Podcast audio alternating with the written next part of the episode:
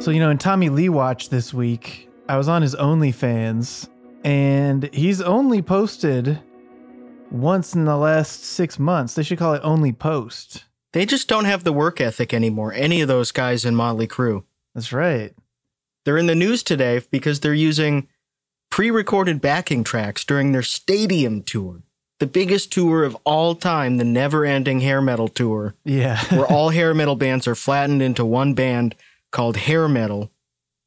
And they go around the country forever. And apparently, they've been using pre recorded backing tracks. And uh, Mick Mars has been kicked out of the band because he is 71 years old. And he's accused them of using the pre recorded backing tracks and said he was the only one actually playing. And then he posted a recording of yeah. the It says in, in ear monitor, monitor, yeah. feed that he gets, which is very interesting. It's like 25 minutes long. Yeah, it's so rough. And- He's just playing to a click track. Uh, and like to his credit, he sounds really good, but no one else does. Yeah, he's playing in time and he's he's getting the parts, but I guess he's playing to a click and basically not hearing anything.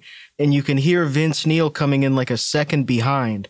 So I don't even know what that is. If he's getting, maybe they, maybe not everything is fake. I think they change it.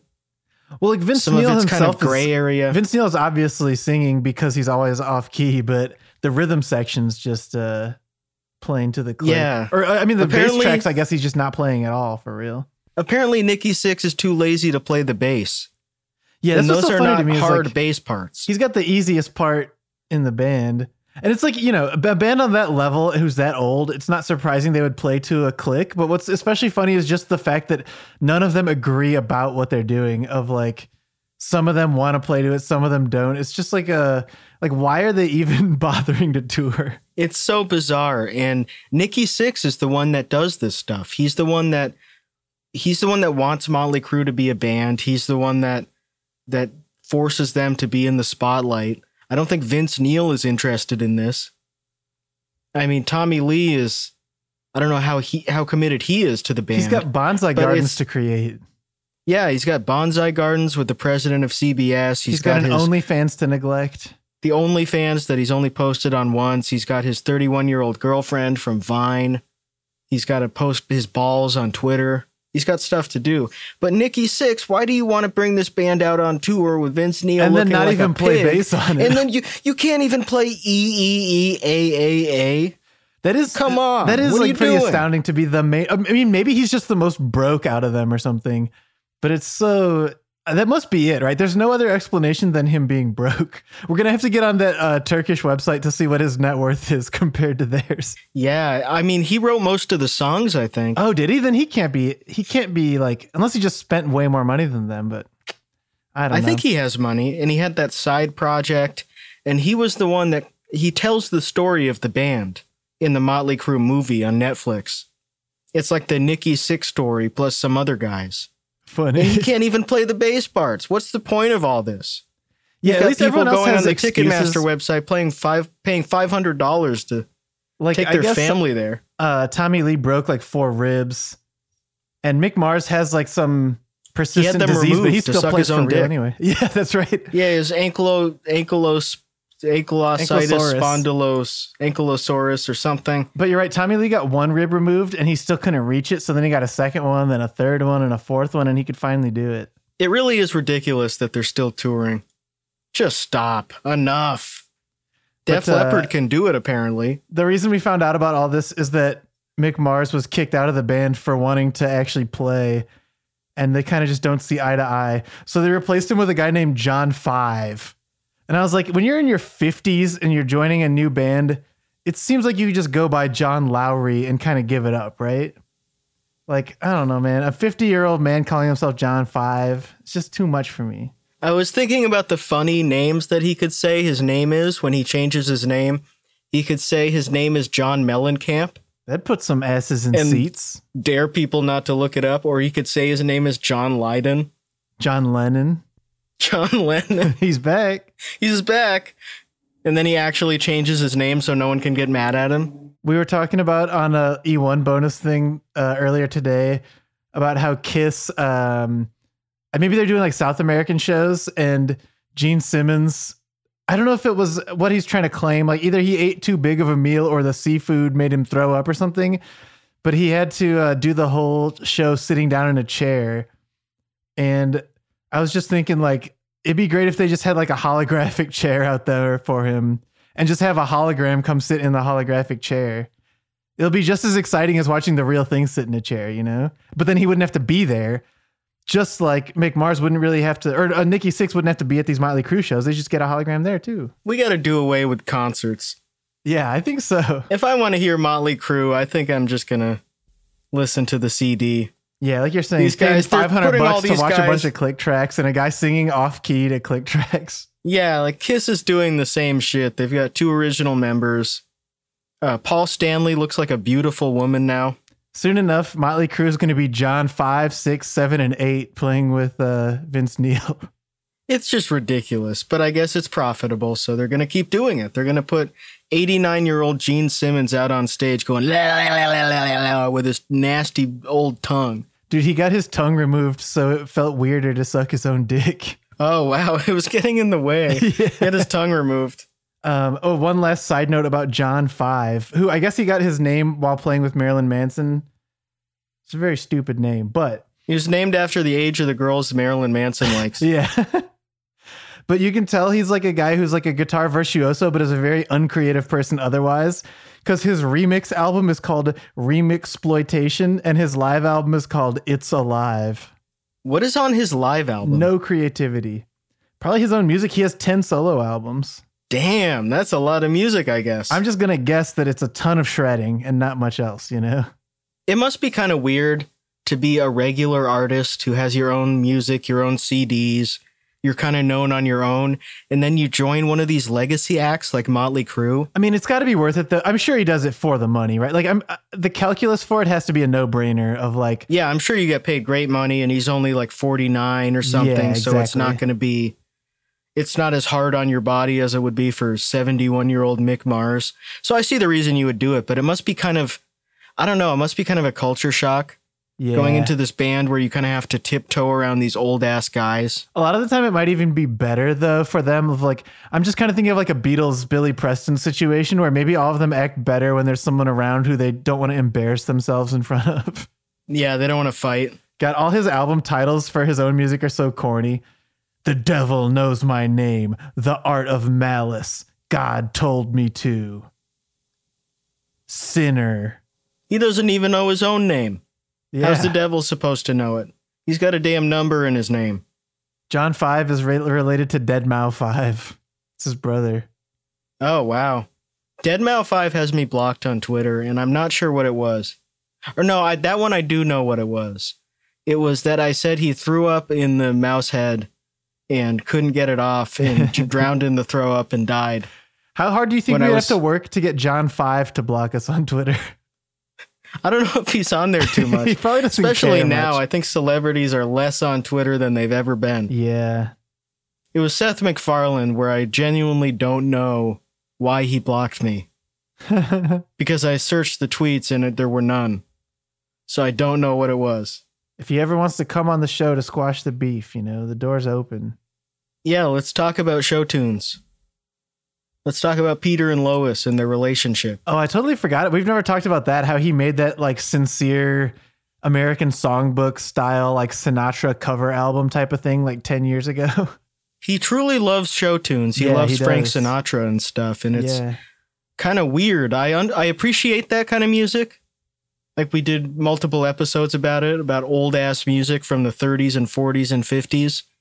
But I also listen to other stuff. I don't Yeah. like he's on like th- he's 30 years straight into doing Frank Sinatra style music.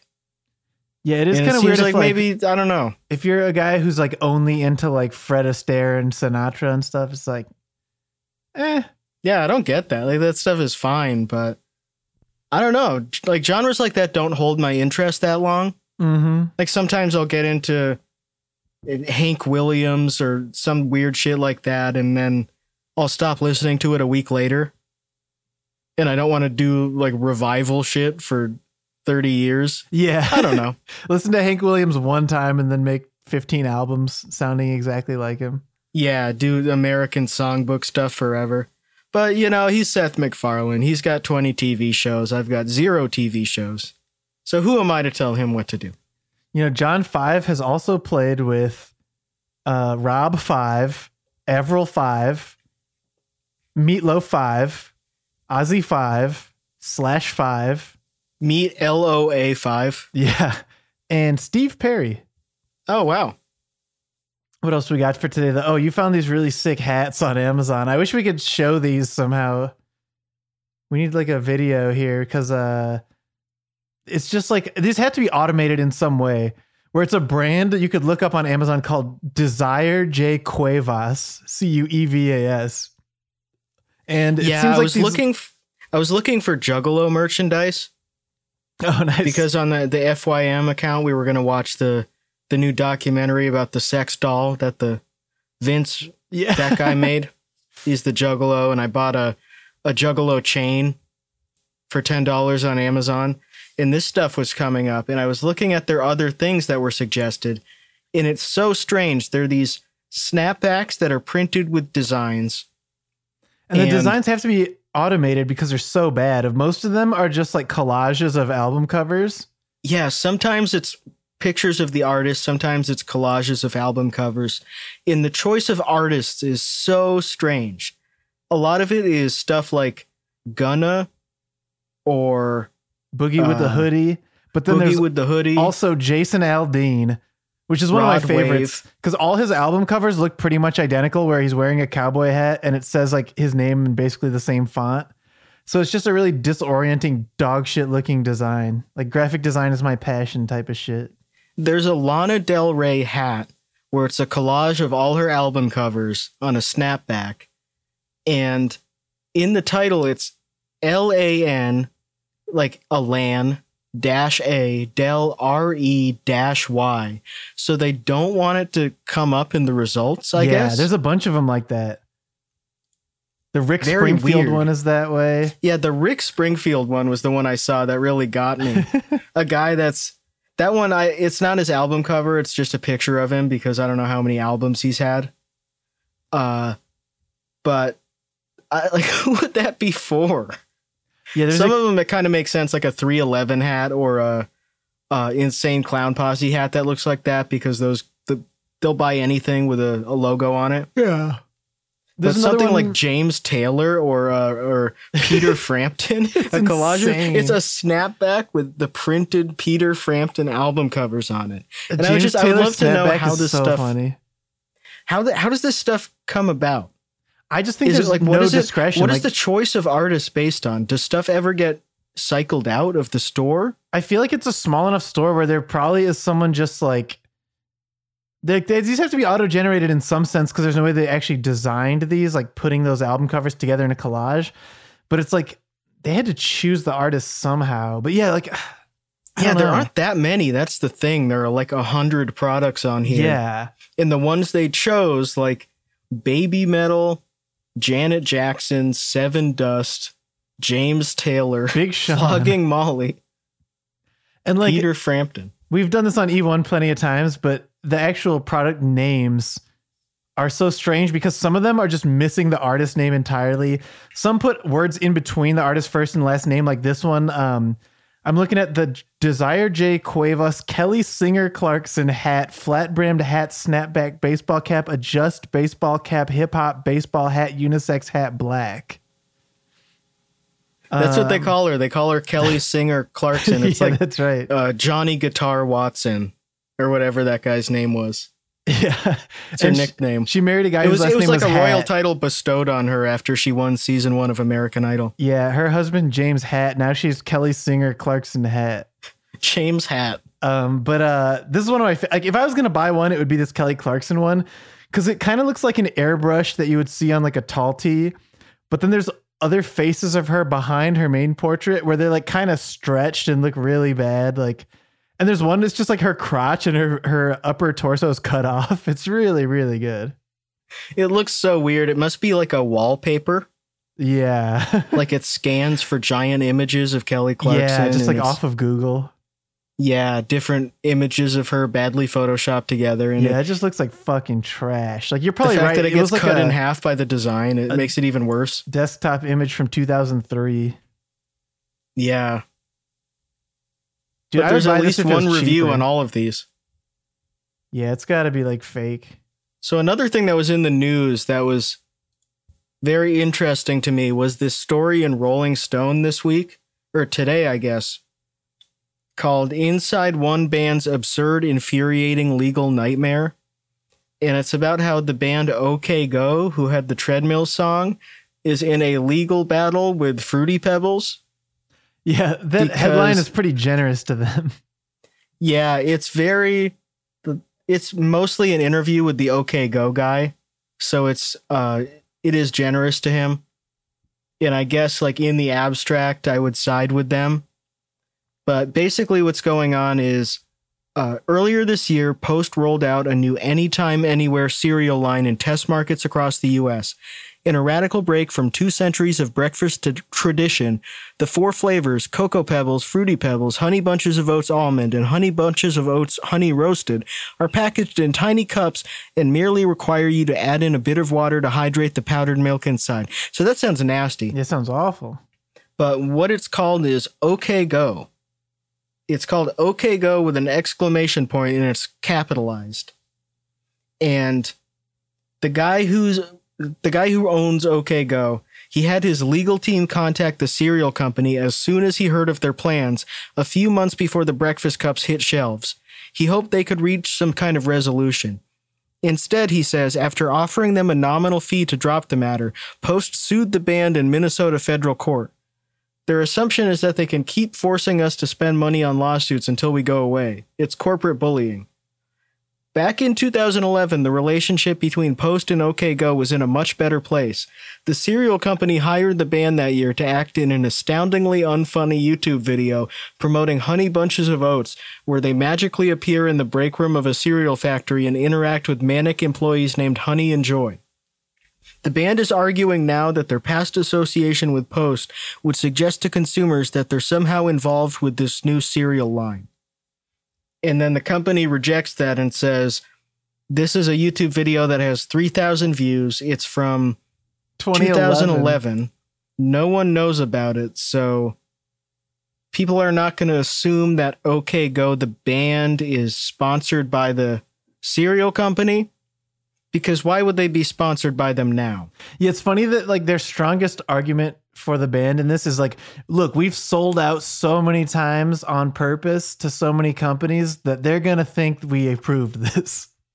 Yeah, it's very weird. It's they- like they, it's a monkey's paw thing where they, the guy says in this interview, we realized we could do things our way and deal directly with brands, or we could maintain our snooty aloofness that we weren't sellouts, but deal with major labels. It was a long and difficult debate, and we came out very far to one side of it. We were like, we're going to deal with the corporate demon directly since it will give us some control. Yeah, I've never seen a band rationalize things this way of like we had to choose between a major label band that doesn't do shit with brands or an indie band that does do a lot of shit with brands. Like it's like a weird false choice that they made for themselves and then use it to kind of justify of like, yeah, well, we've done dozens and dozens of brand partnerships, but we had to do it to make our wacky music videos, you know? Yeah, it seems like they leaned into it a little too much to do this now. It says they licensed out nearly every song from their 2010 album Of the Blue Color of the Sky to commercials and TV shows. In the years that followed, they teamed up with Chevrolet, State Farm, Morton Salt, and many other major brands to fund their increasingly elaborate videos that promoted both their music and whoever was willing to bankroll it. We've worked with everyone under the sun, says Kulash. It's allowed us to make videos that no label or band could afford. They should have just gotten better really with the true. Saudis, man. They wouldn't have to do all this shit. So he first became aware of Post's actions late last year when the cereal company attempted to trademark the name OK Go. His first instinct was to reach out to the cereal company. We were like, should we do a video together? Kulash said they came back with an offer that was shockingly low. It was essentially a no, he says. We responded by saying something like, let's talk about ideas before we get into numbers. A day or two later, they sued us. My suspicion, he continues, is that their lawyers or marketing people didn't actually look at what they were doing when they picked this name. Then they went, oh my god, we're using the name of a band we've worked with before on marketing. We're already too deep into this thing to get out of it. They're going to sue the bejesus out of us. So we'll pre sue them in Minnesota. That'll make it harder and more expensive for them. I mean, he's probably not So- wrong about that, but it is kind of a funny place to draw the line. Like, why would you do that? It, what Post says is Post is not seeking to stop the band OK Go from using its name in any way. Instead, we are simply asking a court to find that Post is legally able to use the words OK Go on its new breakfast cereal product. Trademark law allows companies to use the same words on different types of goods and services, just like the word Delta is used for faucets, air travel, and dental insurance. Post reluctantly initiated this lawsuit when her attempts to resolve this matter amicably, amicably were rejected, and the band OK Go continued to threaten to sue Post in federal court. And it, the fact that this gets so granular makes it even funnier. Like the OK Go guy says in the interview, uh, can you imagine a collaboration between Delta Dental and Delta Airlines? There is no universe where that is going to happen. It's just God damn it, my my uh Google Home thing is talking to me. Cause I kept saying uh Okay. I guess yeah, the the name of this band, which I guess I can't say anymore because it's they're listening to me. Uh that triggers the uh the home little okay, Go should sue that device too. there. But yeah, um, it- okay, the guy Go sued is- this company. It was so dumb to do that. Why would you do that? He reached out to the company and then said, "Can you put can you put us in the commercial? Because that's our name." And then they said, "Like, no, we'll give you five thousand dollars." yeah, that's so whack us." though. To eventually to like to first be like, oh yeah, maybe we can get involved and get a cut. You know, Yeah, come on, guys. it's like it's okay to just make a bunch of money by doing a shitload of commercials, but then you need to kind of own that you've done that. And then allow them to play the game too. Like, OK Go is a terrible name for a line of dehydrated milk cereals. Yeah, this But stuff is like- not going to last that long, by the way, because it sounds nasty. It's gonna like fail pretty quick. one of those new products where it's like peanut butter and jelly mixed together to skip a step, making Yeah. peanut butter and jelly. And I don't think that's going to be around forever. Yeah, it's pretty. I don't think that's going to be around in 20 years, so I wouldn't worry about it too much. And they're much. doing it with like their B team of cereals too. Honey bunches of oats almond. Come on. there was some theme park that sued Taylor Swift because she had an album that was called the same thing as their theme park. It was like an aspiring theme park called, I think, Nevermore. Oh, funny. That must have been what it was, or Evermore, or something And like their that. And their roller coasters are very swift as well. I'm sure. Yeah. And they, like they sued her, and then obviously her people have more lawyers, so they countersued. I think what happened was they found out that they were illegally playing Taylor Swift's music without paying the royalties in the park, Getting back. and then they countersued, and then they kind of had to drop it. So That's it's great. not really advisable if you're someone who has limited funds to sue one of these giant companies and piss them off I was gonna say this because guy, they they're spiteful and those lawyers they want to get paid and they get paid if they do this shit so they're going to tell these companies let's sue this guy let's sue this guy Yeah, the OK Go guys worked with enough huge brands over the years to know that whoever has the most money is gonna win. You can't fight post cereals. and it, there's an interesting dovetailing here where he says in the interview uh, in post case pebbles from the flintstones there are all these collaborations with pop culture figures snoop dogg just announced he's doing his own cereal and then it says an editor's note in fact the rap the rapper's original plan to sell cereal under the name snoop loops with a z ran into its own trademark issues last year that product is now called snoop cereal and distributed by post Yeah. who did who sued them for doing Snoop Loops? Was it Froot Loops? Yeah. I guess it was just Froot Loops. Yeah, it's so funny. See, there You really Snoop can't Dogg fuck can't with win. the cereal mafia. Yeah, Yeah, Snoop you Dogg gotta, can't win. That means OK Go definitely can't win. Just give it up, guy. Actually, They're post. they win. To, to be honest, too, it's like, who's gonna think OK Go sold out by being on a cereal when they already did State Farm? It's actually just gonna help them because otherwise, no one's gonna remember that band. But now that people are gonna see it in the cereal aisle, like, oh, I guess those fucking guys are still around. Yeah, the best case scenario for them is someone sees it in the store and then it reminds them of the treadmill video. Yeah, I think and then they post it on. Facebook and it gets them some more hits. Like I don't know. I, I, I can't really see any negative effects this would have on them. It just Yeah, doesn't make I think sense. he just It wants his like cut. They just want more money. Yeah, That's he just wants a cut, and someone told him that it would be a good idea to sue this giant company. Yeah. That's I'm sure one of the three companies that owns all the food in the world, and piss them off. And then I'm sure this is going to make it worse. I But think- there's um this this article is so weird. It's like it was written by Christopher Guest.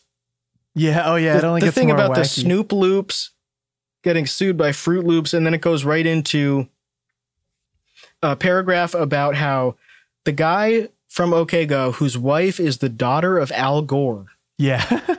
they are directing a movie for Apple TV called The Beanie Bubble, starring Zach Galifianakis and Elizabeth Banks. And it's about the mid 90s Beanie Baby phenomenon, based on a book about the Beanie Baby bubble. And he says, or she says, Al Gore's daughter, it was one of the biggest, most absurd speculative crazes in American history.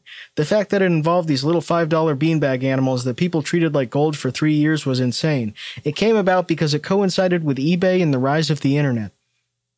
And then he says, or she says, one of the most insane things I've ever seen yeah. said earnestly in an interview like yeah, like this. that last part was fine. I'm like, yeah, it did coincide with eBay and everything, and then this part is just such wild. yeah, like I might watch that here. documentary. Some of sometimes those are good. Yeah, like yeah, the- a documentary about this would be interesting rather than the this one weird. the one fiction. about how people scam the McDonald's uh, monopoly thing. Oh yeah, That was interesting. Uh, but he she says the movie isn't focused directly on the Beanie Babies themselves. It was more a fun opportunity for us to tell a story about what America values, says Gore. We talk about it as being a funeral for the American dream, but a New Orleans style parade through the French Quarter. That's the feeling it has, since our cast is so fantastic. We want to understand for ourselves how we got to where we are now. You know, Beanie Come Babies show us on, how we got to where America is now. We wouldn't have had Trump without Beanie Babies. A funeral for the American dream, but a New Orleans style parade God. through the French Quarter. Come on, it's a it's a straight to streaming documentary about Beanie Babies. Oh, it's not a documentary though. It's just like a fictional. oh yeah, it's a movie. Yeah, it's gonna. I don't know how it's a. How is it a movie? Is it about someone who loses their money and Beanie Babies? I hope it's about a couple who meets because they both both grabbed the last Beanie Baby at the gift card shop, and it's a whirlwind romance. Yeah, two people who bought the Princess Diana Beanie Baby. Yeah, They fight over the last one after I've she looked that up dies. before. It's worth like nothing. Go figure. Yeah, that's the thing about those beanie babies. Like my wife's aunt died a couple years ago, and we got a box of that stuff from her house because uh, my mother-in-law didn't have room for it, and it had beanie babies that were in mint condition. And I spent a couple days looking them up on eBay and looking up the price and which ones are rare and selling them on eBay. And I think I made about fifty bucks in total Yeah, not they weren't the super rare ones, like the top three rare ones, but ones that had errors on them or ones that are like top 10 rarest. And you get like 20 bucks for one of those. man. Like, one, why would someone buy it now? Because the whole thing is it's a speculative bubble. And at some point that's just going to pop. Like people people treat it like it's a a mutual fund or something and you can keep it forever and it'll always go up, but it's totally based on a speculative bubble of people exactly. thinking that it's going to go up forever. it is fair to say that it's like the NFTs of their time, but that's why the Al Gore's daughter's analysis is so bad. They're like, it's like a funeral for the American dream. It's like the NFT shit is the same thing, but a hundred times more psychotic. Like, how is the story of Beanie Babies gonna he- feel like at all prescient or at all like suitable for this moment when everything is just much, much more insane now? Yeah, it really feels like it's to be shitty the more I think about it. If it's to be a movie and it's that earnest about this stuff, I guess they're going to like find someone who got laid off from a factory and then buys a bunch of beanie babies to try to pay off their medical bills or something. But that that happens now. That happens like you could do this stuff with sports betting. Like, Yeah. it's certainly and like uh emblematic of problems with America, but I don't know if that wasn't the first time that happened. That happened with Pet it's, Rocks. It's, not a particularly notable instance of it Yeah. happening, but Tulip Mania was the first example of that. yeah, it's like way more interesting. That's the real example. If you want to pick one example of this phenomenon that happens Yeah. every few years.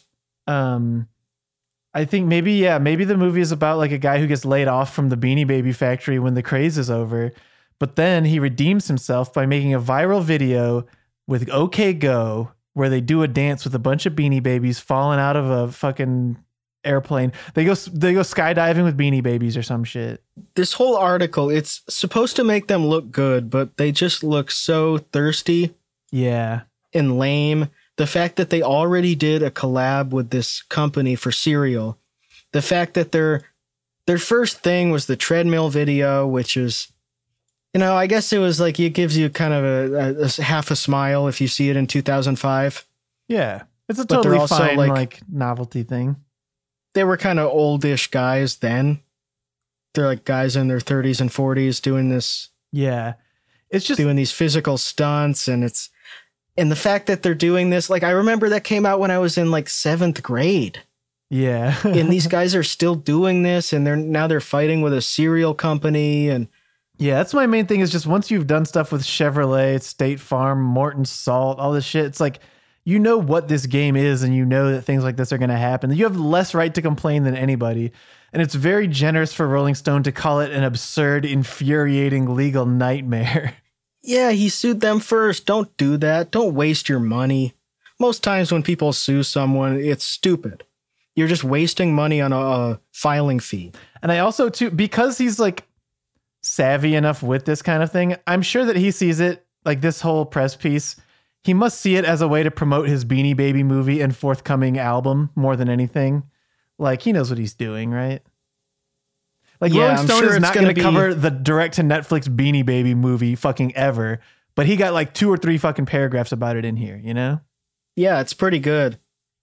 I think I would just do a different band if I was that guy. Like if I had the one viral video in 2005 and it was 18 years later, I think I would just I mean, I think this happens to a lot of bands, though. It's like the inertia behind that band name is what's carrying them on. Because everyone knows that OK Go has the crazy music videos. If he starts a second band, no one knows that that band's music videos are wacky things with State Farm and Chevrolet, you know? yeah. Then he's just got I, nothing. yeah, I don't know what you do in that position. Yeah, I guess like if it's fun to play music, then you should play music, but Yeah. if you're doing it specifically to try to get into cereal advertisements and then shooting yourself in the foot out of spite when you're not allowed to be in the cereal advertisements like yeah. i don't know maybe just you're married to al gore's daughter you're like pretty you're almost the the prince Yeah, he's pretty. He's clearly got money to make his albums and to make that his could have been Baby the president Movie. You could save money by just not getting into these lawsuits in the first place and just like doing your thing, you know? Yeah, it's kind of like it's like if Nate saw something. It's like if he saw Fun Dip Yeah. and then sued them because it used the the name of the band that he was famous for ten years ago and isn't. Well, People you- don't they're, like they're not active anymore. Uh, and then they sued him back. It would just be very stupid. You had a better example uh, before we started recording of if Gavin Rossdale tried to sue Bush's beans and George W. Bush got involved too. Yeah, any common thing like that. Like the Post's lawyers were right about the Delta thing. Yeah. like there are certain very common names that you can use for multiple things like in, in a different town like you can have uh you know johnson auto repair and then you know four towns away you can also have johnson auto repair auto repair or in different states or you, you know what i mean Yeah. There's been Like- like 10 other podcasts called episode one that all give up after like a month. We should have sued the shit out of all of them. yeah that's just kind of what you're signing up for when you use a common name Yeah. when you use something that's four letters it's gonna be it's gonna pop back up again the best episode one podcast. Uh, I mean, this must have been like fucking four years ago now, but it was like these two LA dickheads where their photo, their like only photo of them for their podcast was the two of them at the gym, and uh, it lasted for like maybe a month and a half tops, and all of the E1 fans just harassed them on uh, Twitter, and it was, it was a nice like little saga, you know. They should change their name to episode two, Yeah, and then find out that you have a mini series called Yeah, episode Patreon, two on the on Patreon. Yeah, You're just gonna have to go up to episode five and have John Five on as a guest guitarist. Guy's a piece of shit. So yeah, you got to everyone's got to check out OK Go cereal. Um, that includes Cocoa Fives, Fruity Fives, Honey Bunches of Fives, and Honey Bunches of Fives roasted honey. And check out Snoop Loops, That's right. or no, it's something else now, Snoop right? cereal, but I think those Snoop loops we should start selling them on on Amazon, um, with just uh, an obscure name so it doesn't get taken down, and we'll just we'll just make a collage of Snoop Dogg as the uh, the box artwork. That's and the sell thing. If you make Snoop an loops. if you make an Amazon store where you sell fake Snoop Dogg merchandise, the worst thing the worst thing they can do is revoke your access. But if you're Snoop Dogg, you can actually get sued because Yep. it's an actual company. You can't make Snoop loops, and it's also it's one of his characters, I think. I think it's one of his characters. I don't remember the designs of his kid show characters. He's just putting his name on everything. It's Maybe not a new thing, Snoop but Dogg his should actually just have like an illicit Amazon store that's just called like YZHTZTQO whatever, and sell Snoop loops himself, but through like a a shell company. Those kids shows he did were so awesome where he came in the studio like Krusty the Clown and said, "Oh yeah, I'm Snoop them out in Dogg. five You- seconds. stay positive, kids." And then the rest of it is some random voice actors doing cartoon characters no one knows. Dude, yeah, I respect that. And it's based so on much.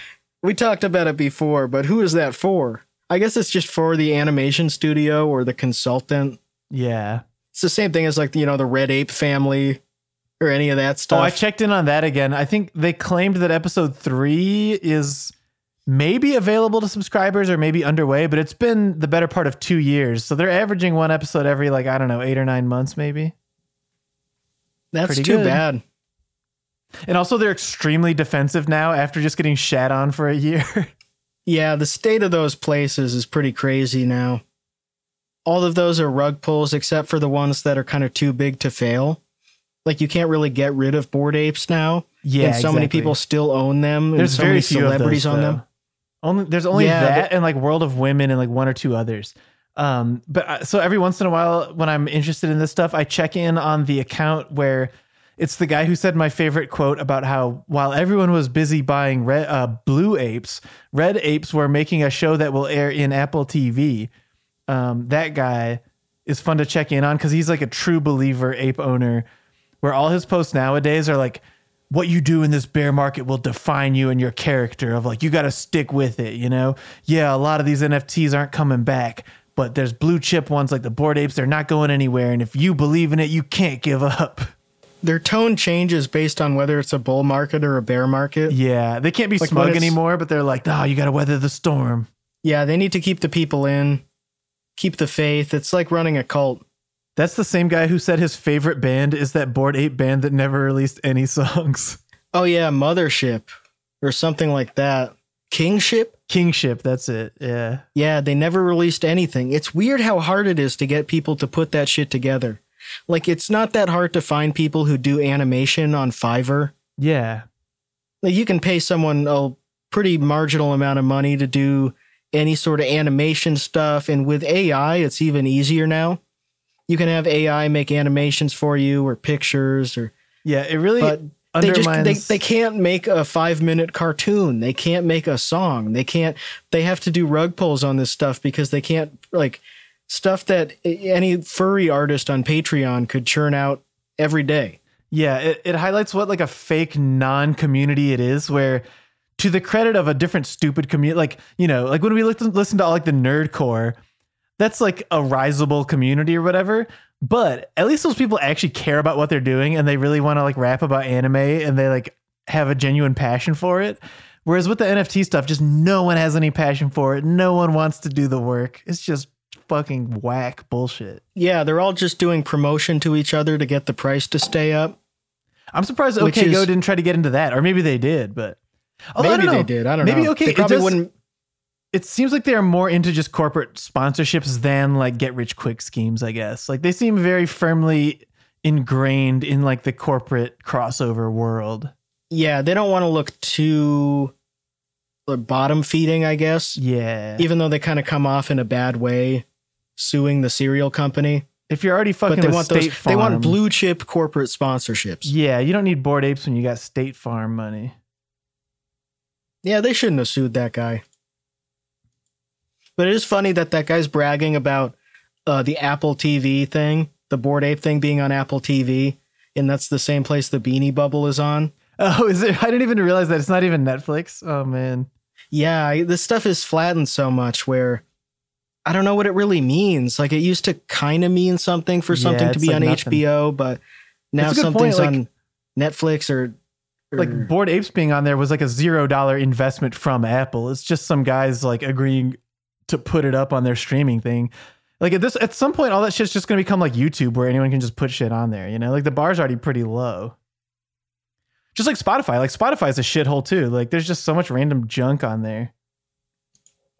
yeah, if you want to pay the filing fee to put it on there, you can put it on there. Yeah, like that six or like maybe how long was it? A two second clip of a drum machine that said it featured Bugs Bunny that we found.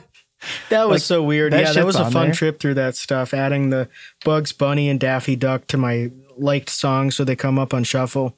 I bet we could do that for no Fortune Kit. control? I bet we could make a song and tag Bugs Bunny as a featured artist and get away with it. You probably could. I don't know what website they use. I don't know if there are standards at all, but Yeah, I guess maybe then my my summary thought on the OK Go thing is um OK Go while everyone was talking okay, about go to the polls. Yeah, yeah, while everyone was talking about OK Go post cereals, OK Go the band had been making a Beanie Baby movie that will premiere in Apple TV. That is true. They were working while everyone else was just sitting around whacking off. Yeah. I guess DJ Akademiks is on Rumble now. That's sort of one of our competitor shows. Similar audience size, similar subject matter. yeah, we should have scooped up DJ Akademiks for ourselves. But then I could never look Freddie Gibbs in the eyes. Yeah, that guy has a lot of enemies, I guess. He uh he's racist. I have no idea. Like basically, anytime Freddie Gibbs is making fun of Akademiks, it's always like about nothing where he's just like clowning on him. So I have no idea what he's done ever. I wonder if Rumble is going to be around in a year. It seems like Kick to me, where you you do have these people who are mostly on cocaine and they can't make good decisions. Yeah. These huge streamers and they move to Kick because they get some sales pitch about how it's going to be the next big website, but it's probably going to be like Mixer, which was the Microsoft uh, Twitch clone that they paid Ninja to go over, Oh and yeah. then now it's it doesn't exist anymore. How did that work So out for Ninja's Ninja? back Is on he just he's back on Twitch? He's, okay, he's on wondering. Twitch or YouTube, I forget. But Yeah. I, I don't know if he had a if he got out of his Twitch contract or I, I- forget how it worked, but I don't know. People make these giant moves to these new platforms. And I get why people want to get off these platforms. I guess in his case, it's just that he's saying like extremely misogynist stuff Yeah, yeah.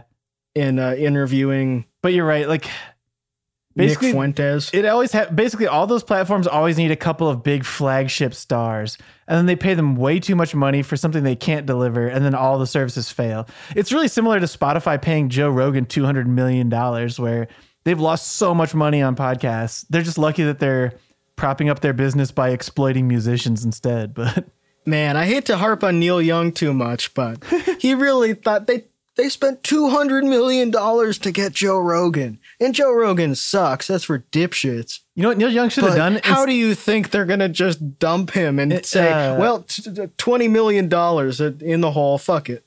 instead of taking down his music he should have like parlayed that beef into his own podcast on spotify Yeah, some of these old guys do have shows on Sirius XM and stuff, and I think they should get into beefs on the air more often. There are these actual beefs between all these old guys. Like there's a, a Metal Sucks article that I still have open about how Carmine Appice, who was in I think Black Sabbath and he was in He played with Rod Vanilla Stewart. Fudge. Yeah, he was like a, a session drummer in the 70s. And he challenged Nikki Sixx to a jam off because they, I guess he's friends with Mick Mars. And then he defended Mick Mars against the thing where he had backing tracks. And then Nikki Sixx called him a washed up drummer. And then he challenged Nikki Sixx to a jam off to see who the better musician on their respective instrument is. yeah, it doesn't even make any fucking sense. They play different instruments, so I'm not sure what that would mean, but it's just a little unbecoming of these guys. Like Carmine Appice is 76, Mick Mars is 71, Nikki Sixx is like 62 or something. But they really should not be getting in these fights. I guess it does keep these websites afloat because there's very little to do for a website like Metal Sucks or Metalhead Zone or any of these places yeah. if ancient guitar guys are not challenging Having each other to fights. Gene Simmons is okay after becoming ill during last night's concert. oh, that's what I was talking about. Yeah, he had to sit in the yeah, you mentioned that. A combination of high heat and humidity are being blamed for a scary situation during last night's Kiss concert in Manaus, Brazil, after bassist and casket peddler Gene Simmons reportedly felt ill and needed to play the rest of the show sitting down. Wow, that's kind of came dark. to Brazil like the YouTube comments asked him to, and he couldn't take the heat. is Manaus the one that's way in there? I think that's the one that's way in there. Yeah, that's the, that's way down the Amazon. Hopefully, they're performing in a, a abandoned stadium from the World Cup. Yeah, that's awesome to uh, to call him out for the Kiss casket. Yeah, It I, I don't think they meant it that way, but it does kind of read like they they're expecting him to die soon, and they're calling him hypocritical. Like he sold a casket, now they're gonna put him in it. Old ass bitch. He was the band was in the middle of playing Say Yeah when Simmons was heard calling out to the road crew and asking for a chair. From that point on, he sat down and played out the rest of the show. Paul Stanley then told the crowd that Simmons wasn't feeling well and that they needed to take a short break that lasted for several minutes, calling for the crowd to give Gene a really loud Gene. So he he was he said he was dehydrated, but then it said somewhere else that it was bad seafood. yeah. That's why I couldn't remember earlier how to recount that story. I wish that the That's crowd would give me a loud Gene. I'm sure it was very hot. It's hot everywhere today. Yeah, they should give you a loud Gene at every Solips show. Yep. Um. These guys really should not be touring. You It's just got to stop. Like I don't I don't want these old ass guys that are like 20 years older than my parents to be out there on stage going to the middle of the Amazon. See, that's Just- why they need to be playing with it in, backing guys. tracks. Half the band is gone. if they play with backing tracks, they can um just spend their their they have their hands free to just fan their fan themselves. To quote the bard Rivers Cuomo, I've got Ace Frehley, I've got Peter Criss. But the current touring version of Kiss has neither of those guys. Oh my god. They have Ace It's only got and Peter guys- Five. Yeah, Ace Five. They've got Johnny Five Aces. The only reason that uh, they're doing this is because Gene Simmons wants to stay out there, right? He's sort of the Nikki Sixx of that band. See, this is why all these genres need to merge into one band. The one guy in each band who still wants to do the thing can just all join together and they can do it. It's only bass players. It would be an all bass band. It would be awesome. like It a would be four like Big bass Bottom and of- Spinal Tap, Yeah, totally. where they all have the basses. That would be the band. It would be Gene Simmons and it would be uh, Nikki Sixx. You know, I think one more thought about backing tracks is I think it would be awesome if like local bands playing for like 50 people start using backing tracks. Like It'd be so sick. uh, cover bands. Just no, even no, like local like indie bands performing their own original music, but they record backing tracks anyway. and just yeah, lip syncing to yeah, uh, you take all this effort to like drag all lip your syncing at a gear. hardcore show. Exactly, yeah. at like a, a DIY track for like, harsh vocals. It's at like a basement show, and you just have this really shitty PA you can barely hear, and it's all backing tracks. playing off someone's phone. Yeah, You can hear the click track on the main track. yeah. Now that would be at least novel, you know? Yeah. I also think it would be funny if you were doing Aerosmith covers and you just had the original MP3 of Dream On play in lip sync to it, but you had the instruments and it was just karaoke, but or even less than karaoke because you're not singing, it's just lip synced karaoke. Now that we're actually saying this, I'm remembering a repressed memory from probably like, I don't know, seven years ago ish. There was a local performer in Chicago who would bring an iPod of his own songs and then just sing along to his iPod of his own songs. It's like basically what we're describing. It was so fucking bad, dude. Were they instrumentals? No, they're like vocal, like indie pop songs. That he would That's just so play his album and sing to his album. It's fucking dog shit, dude. I guess he recorded it somewhere else and he didn't have the stems. Yeah, You should check if it's in Rock Band. Maybe yeah, why the didn't he stems are on there. fucking have the stems? You're right. Like that would at least be something, right? Like it's If so, you recorded it at a studio, like I don't know. No, I those- guarantee he has the stems somewhere. the It's just like masters? it's like I think it was just like a thing where he thinks it's like novel and cute to do that, but it's just fucking annoying and shitty, you know?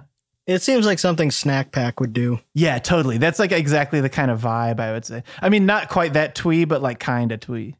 Moderately twee. Yeah. Someone needs to make twee music heavy, you know? I guess that's kind of what those bands in the mid to late 2000s were, like the wacky metalcore bands, Yeah. where they had really long song titles and they were trying to f- be funny. Like, not really Attack Attack because that was a little too low brow. but it wasn't really twee. It was just like pop punk that was dressed up a different way almost. Yeah, I, I don't, I'm not sure what I'm, I'm thinking of, like the Fall of Troy and bands like that, Yeah. where they were kind of trying to be uh, whimsical, but in a serious way. I think that was heavy twee.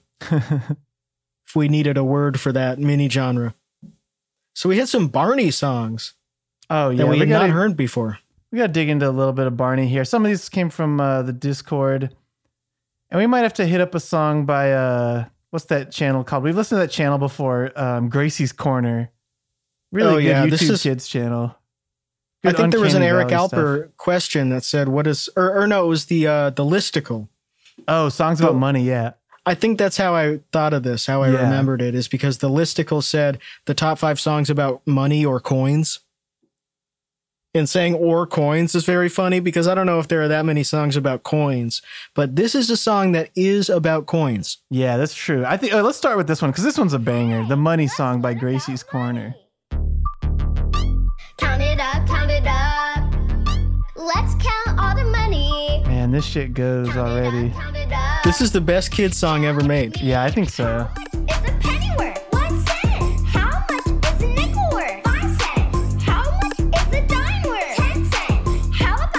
Dude, if FDR knew his face was in this video, he'd be so proud. Penny worth. One cent. How much is a nickel This goes harder than any song he ever lived to hear. Is a dime worth? Ten Absolutely. cents. How about a quarter? When he was around, the best song of all time was Yankee Doodle. Yep. money, money, count all the money, money, count all the money, money. Count it up. Count all the money, money, count all the money, money, count all I want to blast this in the car. Oh man.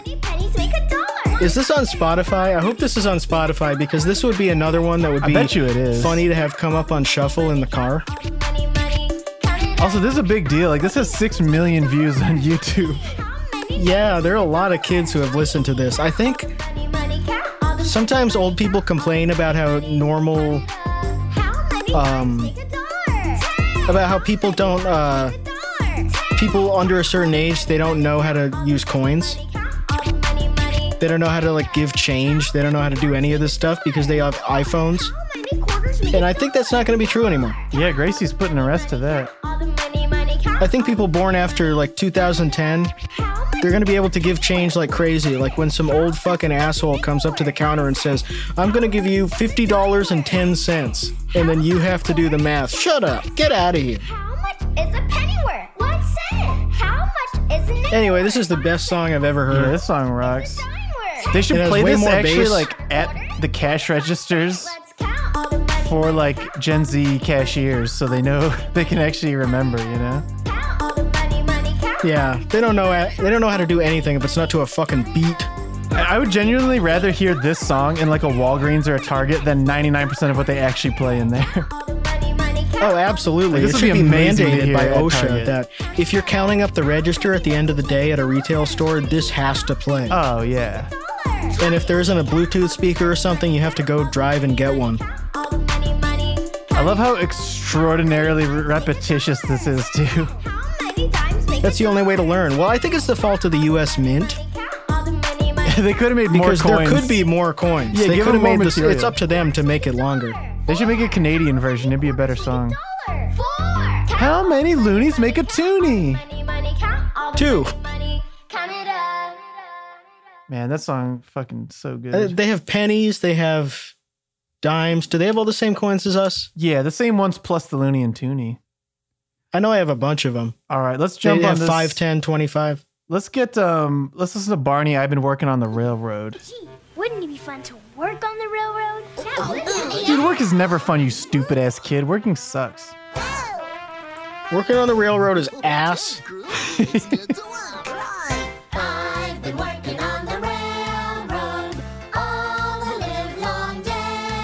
Dude, Barney's rocking that flat brim right there. He should have got one of those uh those ones from Desire He should J. have the Janet Jackson snapback. He should have the Kelly Singer Clarkson hat hat. Rise up so early in the morning. Getting up in the morning early sucks. Working sucks. This is just awful propaganda. But I don't think kids does. ever listened to this and really thought about it. They never listen to the lyrics. They only care about the melody and the damn beat. Yeah. Might as well be telling them to work in the booty. coal mine or whatever, you know? Dinah, won't you blow? Dinah, Dinah, why don't you blow? Yeah, this is fun. Someone's in the kitchen with Dinah. Oh shit, it's a medley. In the kitchen, I know. Someone's in the kitchen with I think if we're going to teach people this song, we should have more trains. Yeah, that's a good point. Like the proportion of kids' songs about trains and uh, actual trains that we have is, is just far too low. Yeah, let's just be honest with ourselves. Let's just switch over to some fucking car songs. You know, we lost the battle. Like when you're a kid, you learn about trains all the time, and then you find out there's a freight train and then there's one Amtrak that goes once a day. Well, it makes sense. It's like learning about dinosaurs too, where you think dinosaurs are cool, and then they don't exist anymore. And same thing with trains. I never thought dinosaurs were cool. I didn't have a dinosaur face. They're old, they're shitty, they would hate me, they would step on me like a bug. Yeah, there should be a new dinosaur who's way cooler and wouldn't attack and would do humans bidding. Also, I think crocodiles are basically dinosaurs. This one's called Nothing Beats a Pizza. There's some pretty big reptiles out there. Like, they don't have to be 50 feet tall. It's basically the same thing. They can kill you. Yeah. Dude, I never knew how you make a pizza till now. This is actually really useful. This is something for adults too, if adults don't know what's in a pizza. This is an interesting backing track. Yeah, this is like an original. Man, that bass It is kind of reminds crazy. me of uh, Wildest Dreams by the Moody Blues. Just to eat. It brings out your smile. And then it goes into this other time signature. Nothing can beat Yeah, these fucking This accordions. part reminds me of uh, The Carpet Crawlers by Genesis. pizza. It's my toppings. This is one of the most musically interesting Barney songs I've heard. That farty bass sounds like some Paul Simon Graceland shit. Yeah, very dry MIDI instruments. A Yamaha DX7 probably. Yeah. Ooh, They're gonna put, fucking put Peppers. peanut Wait, butter what are you on the guys pizza. cooking? Pizza, nothing beats a pizza. It's This is sick. Are they putting peanut butter on it? I think they are. Pizza, What the fuck is wrong with these kids? Barney's supposed to be there to stop them from doing this shit.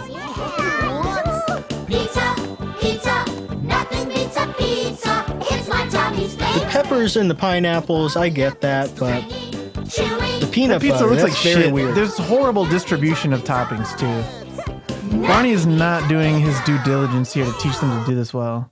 Hopefully, everyone who watched this forgot about it before they got old enough to use the stove. Yeah. Barney should have been telling this those kids. information out of the brain. He should have been telling them, "Don't eat your crust. It's the bones of the pizza. You're gonna fill up on crust, and you can't eat the good part." Well, you eat it last. That's why you eat it last, because it's the bones. Yeah, but you got to eat all of your normal slices first. Then maybe you eat one crust at the end. It'd be Oh, so okay. foolish to eat all of that crust and get so full. I should have my own kids show where I teach them what they really need to know. Don't eat the crust, it's the bones of the pizza. That's Could be I'm something like about. Yeah, You do a song telling kids not to brush their teeth. dude. I think Barney was using um, backing tracks on that last one. Yeah, he was definitely. I, I could see his mouth moving. He's about forty million years moving. old, um, so you know he doesn't really have it in him to play bass anymore. Yeah, he did used to play bass during these when they would do the "I Love You, You Love Me" song. yeah, He would pull out. He would pull out a Fender, a Fender jazz bass, get a really tinny sound. and Brum, brum, brum, brum, And then they took it. He challenged Dora the Explorer to a jam off.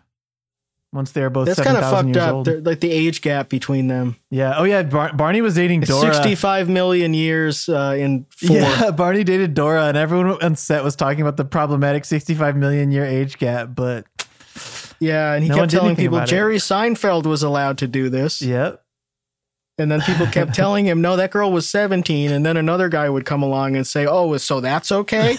and then everyone would just start yelling at each other about Jerry Seinfeld. And that's why Barney's not on the air anymore. but you know what? Barney's uncancelable. He's a legend. Um, just like Tommy Lee, you should go check out his OnlyFans. He's only posted once on there in the last six months, but it's good shit on there. Yeah, it's a normal picture of Barney because he's not wearing clothes. So it's just a picture of him. Yeah, Like he didn't promise that he would have a penis. yeah. Like there isn't a there isn't a penis on there to show. So you're kind of getting what you were promised. But yeah. In conclusion, check out Barney on the stadium tour. He's gonna be phoning it in with backing tracks. It costs five hundred dollars to see him, and he's, He's not the even same gonna do exact the pizza color as. Vince Neil. Yeah. Cow